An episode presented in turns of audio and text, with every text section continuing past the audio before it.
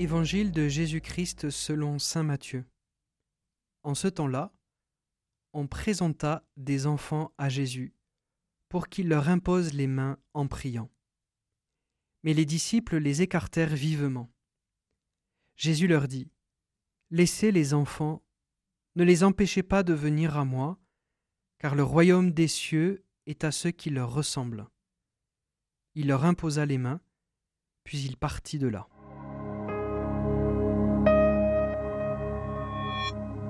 Infants, celui qui ne parle pas. Voilà l'étymologie du mot enfant, celui qui ne parle pas. Ça en dit long sur la vision que le monde a depuis longtemps des enfants.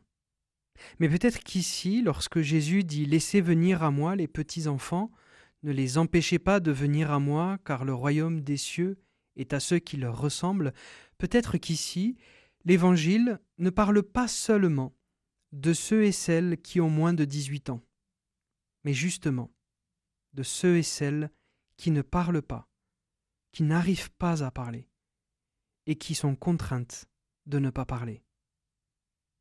Si Jésus les appelle auprès de lui, c'est parce qu'il voit leur souffrance, mais c'est aussi parce qu'il est la parole vivante, le Verbe fait chair.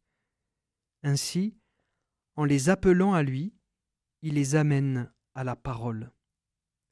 Oui, Jésus est et sera toujours celui qui libère la parole.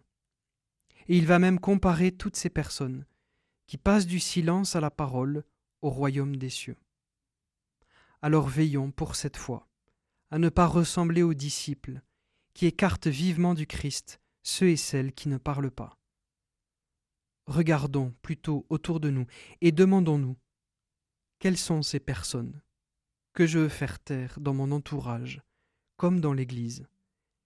Car en elles se cache une parole, une parole dont je me rends sourd, mais qui pourtant veut me dire quelque chose du royaume de Dieu.